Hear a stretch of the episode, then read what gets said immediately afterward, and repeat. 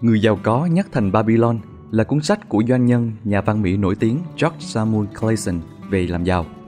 Xuất hiện lần đầu tiên vào năm 1926, nội dung cuốn sách xoay quanh các nguyên tắc về tiết kiệm, buôn bán và làm giàu của người dân thành Babylon cổ xưa.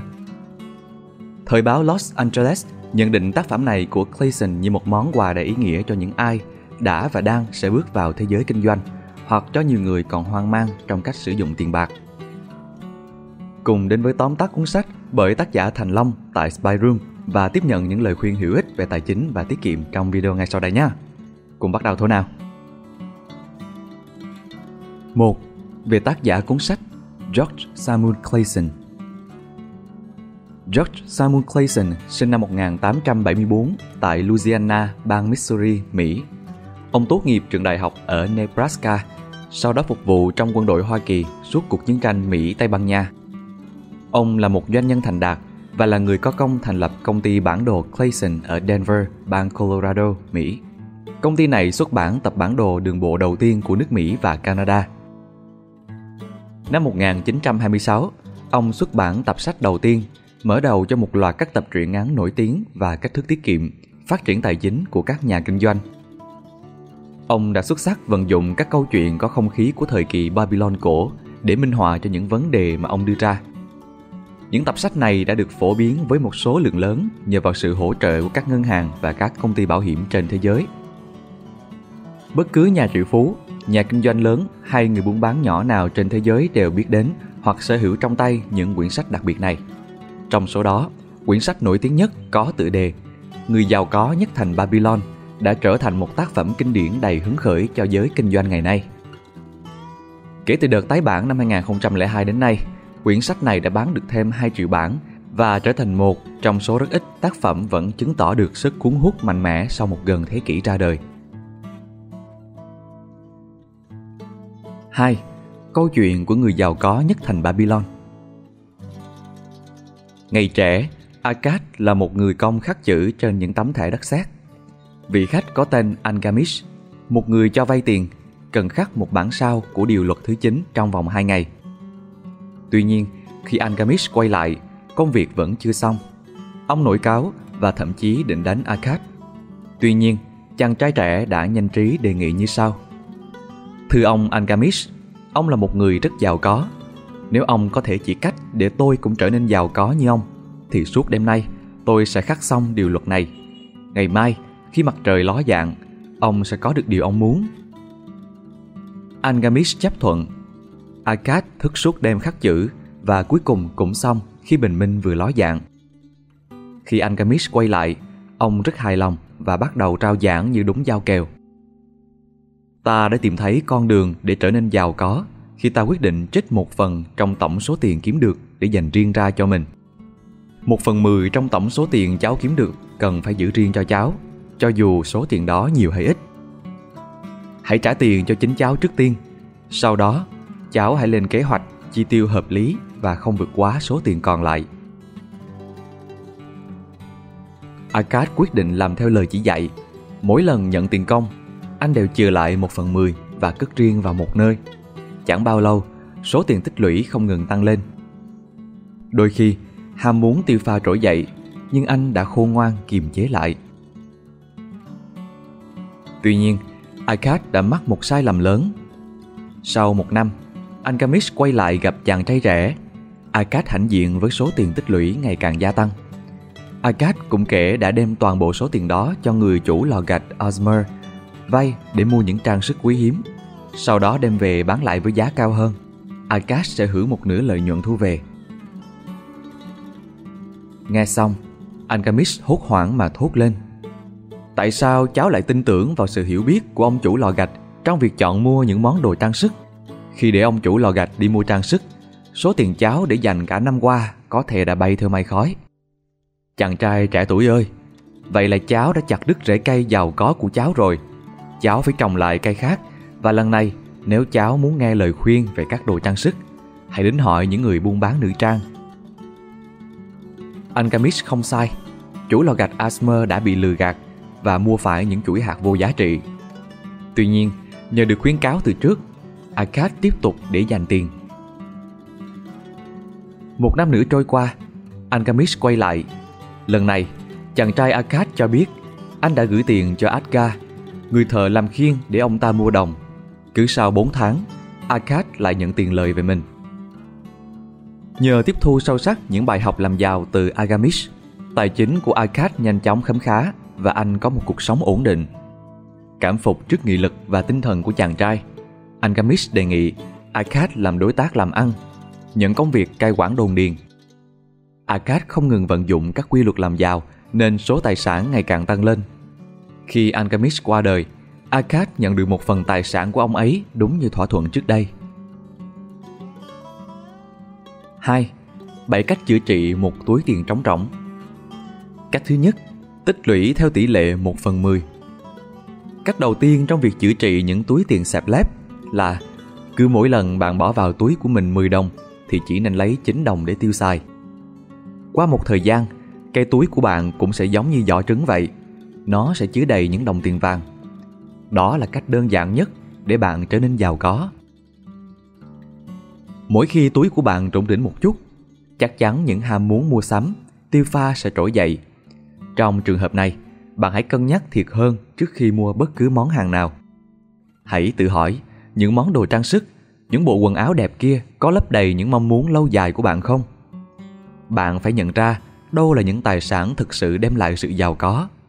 Đó là nhà cửa, đất đai, vàng bạc và quan trọng nhất, tri thức. Cách thứ hai, kiểm soát những khoản chi tiêu.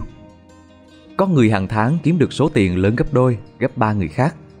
Nhưng tại sao cuối cùng túi tiền của mọi người vẫn xẹp lép như nhau? Theo Agat, các bạn không nên nhầm lẫn giữa những khoản chi tiêu cần thiết với những khoản chi tiêu bởi sở thích cá nhân. Thực ra, người ta vẫn thường mua những thứ mình thích, chứ không phải thứ cần thiết trong cuộc sống. Và những khoản chi tiêu này có thể vượt quá khả năng chi trả của chúng ta. Vậy thì vấn đề đặt ra ở đây là bạn cần phân biệt giữa muốn và cần. Đây chính là phương thức chữa trị thứ hai cho một túi tiền xẹp lép. Kế hoạch hóa những khoản chi tiêu ngay từ bây giờ sẽ giúp các bạn đáp ứng được những nhu cầu cần thiết, hưởng thụ những niềm vui trong cuộc sống đáp ứng những ham muốn chính đáng và đảm bảo một cuộc sống no đủ trong tương lai. Từ nay, mỗi lần xuyến sao trước một món đồ mới, hãy đăng sốt xình xịch vì chương trình sale sập sàn của Shopee. Hãy thử hỏi bản thân có thực sự cần nó không? Túi tiền của bạn sẹp lép là vì những thứ đó chứ còn gì nữa. Cách thứ ba, làm cho vàng sinh lợi. Nghe theo Akash, bạn đã trích một phần trong tổng thu nhập ra để dành Tiếp đó, bạn kiểm soát các khoản chi tiêu để đảm bảo rằng tiền bỏ vào nhiều hơn tiền lấy ra. Nhưng nếu cứ để yên trong túi thì tiền không thể sinh lời được. Sau phi vụ đầu tư thất bại với ông chủ lò gạch, Akash quyết định phải cẩn trọng hơn. Ông ấy đã cho người thợ làm khiên Aga vay tiền vì thấy được sự đứng đắn và uy tín trong người đàn ông này. Sau đó, trong những lần tiếp theo, Akash đều cho Adga vay luôn số tiền gốc và lãi Do vậy, không chỉ số tiền vốn sinh lợi mà ngay cả số tiền lãi cũng đã thu về cho anh một khoản không nhỏ. Số tiền quay về túi của Akash đã nhiều, nay ngày một tăng thêm. Đây chính là phương thức chữa trị thứ ba. Mỗi một đồng bạc ví như một tên nô lệ làm việc chăm chỉ cho bạn. Sau đó, con, cháu và chắc của chúng cũng làm việc cho bạn, khiến tiền bạc của bạn không ngừng gia tăng, tài sản của bạn ngày càng lớn mạnh. Cách thứ tư, bí quyết giữ gìn tài sản. Đối với nhiều người, giữ tiền khó hơn kiếm tiền. Tiền kiếm ra phải được giữ gìn cẩn thận, nếu không, nó sẽ nhanh chóng vụt mất do những ham muốn nhất thời. Trước hết, Arcad khuyên mỗi người hãy học cách bảo vệ những khoản tiền nhỏ, sau đó mới có thể giữ được những khoản tiền lớn. Trước khi cho bất cứ ai vay mượn tài sản, bạn phải lấy uy tín, khả năng thu nhập và công việc của người đó để đảm bảo. Vậy thì phương thức chữa trị thứ tư là hãy bảo vệ và phát triển tài sản của bạn bằng cách đầu tư vào những nơi an toàn, đáng tin cậy và lãi suất cao nhất có thể được.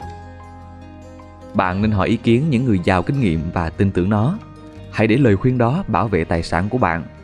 Nhờ đó, bạn tránh được nguy cơ mất vốn hay không thu được lợi nhuận do đầu tư sai chỗ. Cách thứ năm quyết tâm sở hữu một ngôi nhà. Hầu hết người dân ở Babylon chỉ có đủ tiền để sống trong những khu dân cư tồi tàn. Như tất cả các triệu phú, tỷ phú thời nay, Akkad cũng khuyên một lời nghe khá là sáo rỗng, đó là bạn nên có một ngôi nhà cho riêng mình. Ngày nay, làm công ăn lương mà mua được nhà trên thành phố thì cũng là tài lắm rồi. Người trẻ không ít người chọn thuê chung cư thay vì tích góp tiền mua nhà. Tuy nhiên, ông bà vẫn nói suốt đó thôi, an cư thì mới lạc nghiệp. Khi có một ngôi nhà rồi, một mặt nào đó, bạn có thể giảm được một số khoản chi tiêu lặt vặt khác. Bạn đang sở hữu một tài sản giá trị đứng tên bạn và bạn có toàn quyền với nó. Mình nghĩ là không phải tự nhiên mà người ta lại quan trọng việc có nhà đến thế đâu. Được rồi, khái quát lại cách thức thứ năm nhé. Hãy quyết tâm sở hữu một ngôi nhà, vì như thế bạn mới có thể tích lũy tiền bạc và có điều kiện tốt hơn để thực hiện những cuộc đầu tư mang lại lợi nhuận trong tương lai. Cách thứ sáu, đảm bảo nguồn thu nhập lâu dài. Nhìn xa trong rộng, có lẽ là phiên bản ngắn gọn hơn của cách thức này. Bản gốc của Arcad như sau. Hãy chuẩn bị cuộc sống trong tương lai bằng cách hàng tháng cho vay những khoản tiền nhỏ. Số tiền này theo thời gian sẽ gia tăng rất nhiều. Đảm bảo sau này bạn sẽ có một số tiền cần thiết để nuôi sống bản thân và gia đình khi mình không còn khả năng lao động nữa.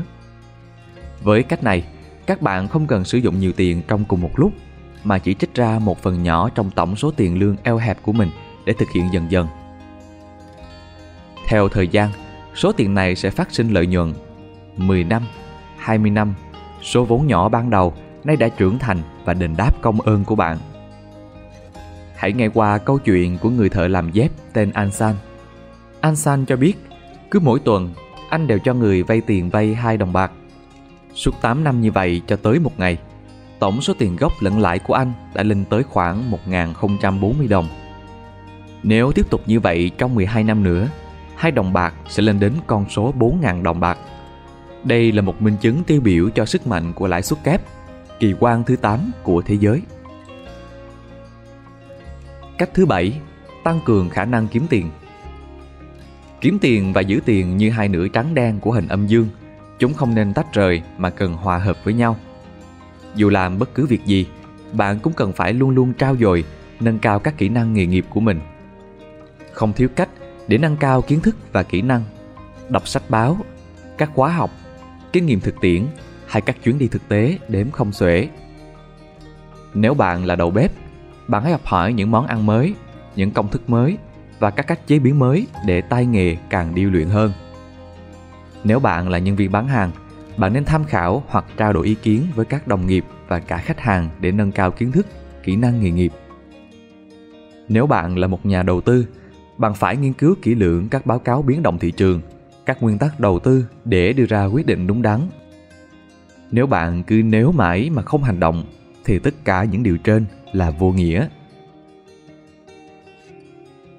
3. Năm quy luật của vàng Một túi vàng và một mảnh gốm trên đó khắc những lời khôn ngoan. Bạn sẽ chọn cái nào? Vàng chứ? Hay là mảnh gốm? Nếu còn đang phân vân chưa biết chọn cái nào, thì bạn hãy nghe câu chuyện về hành trình vượt sướng của Nomasia, con trai của Akkad giàu có.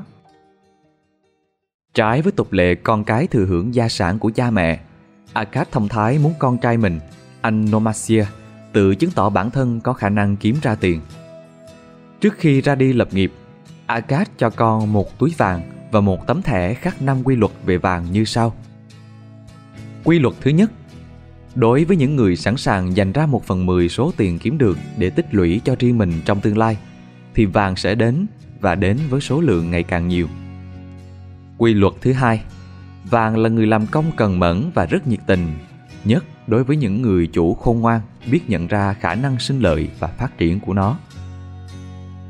Quy luật thứ ba, vàng luôn luôn trung thành và đem lại lợi nhuận cho những người chủ thận trọng đầu tư theo lời khuyên của những người khôn ngoan. Quy luật thứ 4 Đối với những vụ đầu tư kinh doanh mà bản thân mình chưa nắm rõ hoặc không được người giàu kinh nghiệm chỉ bảo thì rất dễ bị mất vàng. Quy luật thứ năm Nếu dùng vàng để kiếm lợi một cách phi pháp hoặc làm theo những lời khuyên không đúng, lừa đảo hay phó thác cho những kinh nghiệm yếu kém thì rất dễ thất bại và mất sạch vàng. Mười năm trôi qua và Nomasia thành đạt trở về gặp cha đúng như đã hẹn. Mọi người đều phấn chấn vui mừng. Ông Akkad không giấu khỏi niềm hãnh diện. Ông từ tốn nghe Nomasia kể về hành trình làm giàu của mình. Chân ướt chân ráo vào đời, chàng trai trẻ bị lừa mất túi vàng khi vừa đặt chân tới Naive. Nomasia trôi vào những ngày tháng khổ cực nhất trong cuộc đời. Trong phút giây cùng cực, anh sực nhớ tới tấm thẻ đất sét. Khi đã kiếm được việc làm, Nomasia bắt đầu áp dụng quy luật thứ nhất. Hàng tháng, anh tiết kiệm mỗi một đồng xu trích ra từ số tiền lương ít ỏi. Tiếp đó, lập kế hoạch chi tiêu tiết kiệm. Chàng trai quyết định phải kiếm lại số vàng đã mất bằng mọi giá. Một ngày kia, người chủ nô lệ vốn để ý Nomasia bởi tính cần kiệm mời anh tham gia một kế hoạch sử dụng vàng rất hiệu quả. Thứ họ đầu tư là đồng, vì khi ấy nhà vua chuẩn bị ra lệnh đúc cổng. Nhận thấy dịp may hiếm có, Nomasia nghe theo quy luật thứ ba, dồn toàn bộ số tiền vào phi vụ này. Nó mang lại thành công ngoài sức tưởng tượng và số vàng anh tích lũy được đã tăng đáng kể sau đợt buôn bán đó. Vấp ngã nhiều lần, Nomasia học được cách đầu tư cẩn trọng. Anh không để tâm tới các trò cá độ, ngựa đua hay đầu tư mà chưa tìm hiểu kỹ lưỡng như đã xảy ra trước đấy. Theo thời gian, tài sản của anh ngày một gia tăng, không những thu lại số vàng đã mất mà còn kiếm được nhiều vàng hơn thế nữa. Nghe tới đây, khách khứa hò reo không ngừng và Akat từ xa lặng lẽ mỉm cười hãnh diện.